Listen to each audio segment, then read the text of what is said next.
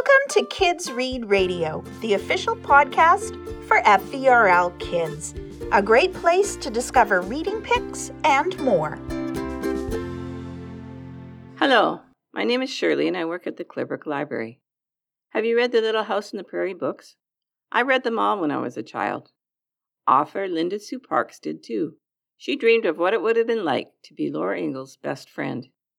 Linda Sue loved the books so much, she wrote a story of what it would be like if she had lived in the American prairies in 1870.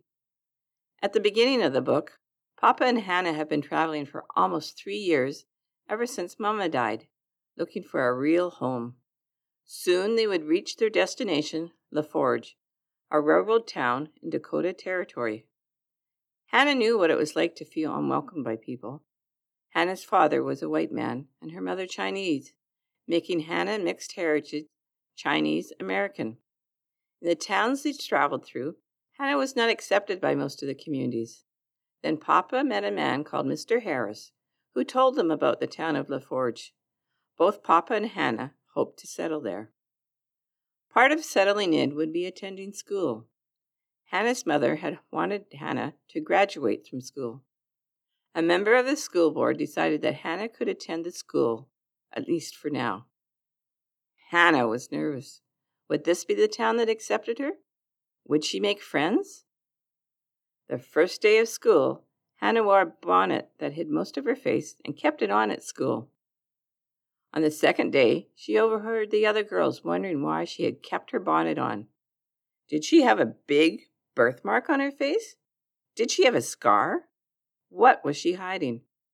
Hannah removed the bonnet and waited for her classmate reactions. Prairie Lotus is very different from Little House on the Prairie. When I read Little House on the Prairie, even when life was hard for the Ingalls, they were accepted and respected in the town.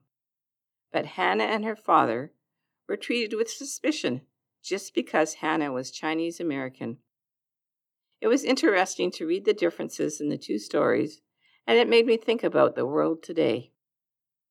I hope I have interested you and that you will read this book to find out if Hannah and Papa had found a place to call home. The library also has Prairie Lotus available on downloadable audio and ebook. Ask an adult to help you download them. Happy reading. Thanks for listening to our show. We hope you found something great to read. Did you know you can borrow a telescope, a ukulele, or a spectrum? Go to the Playground tab on our website to learn more.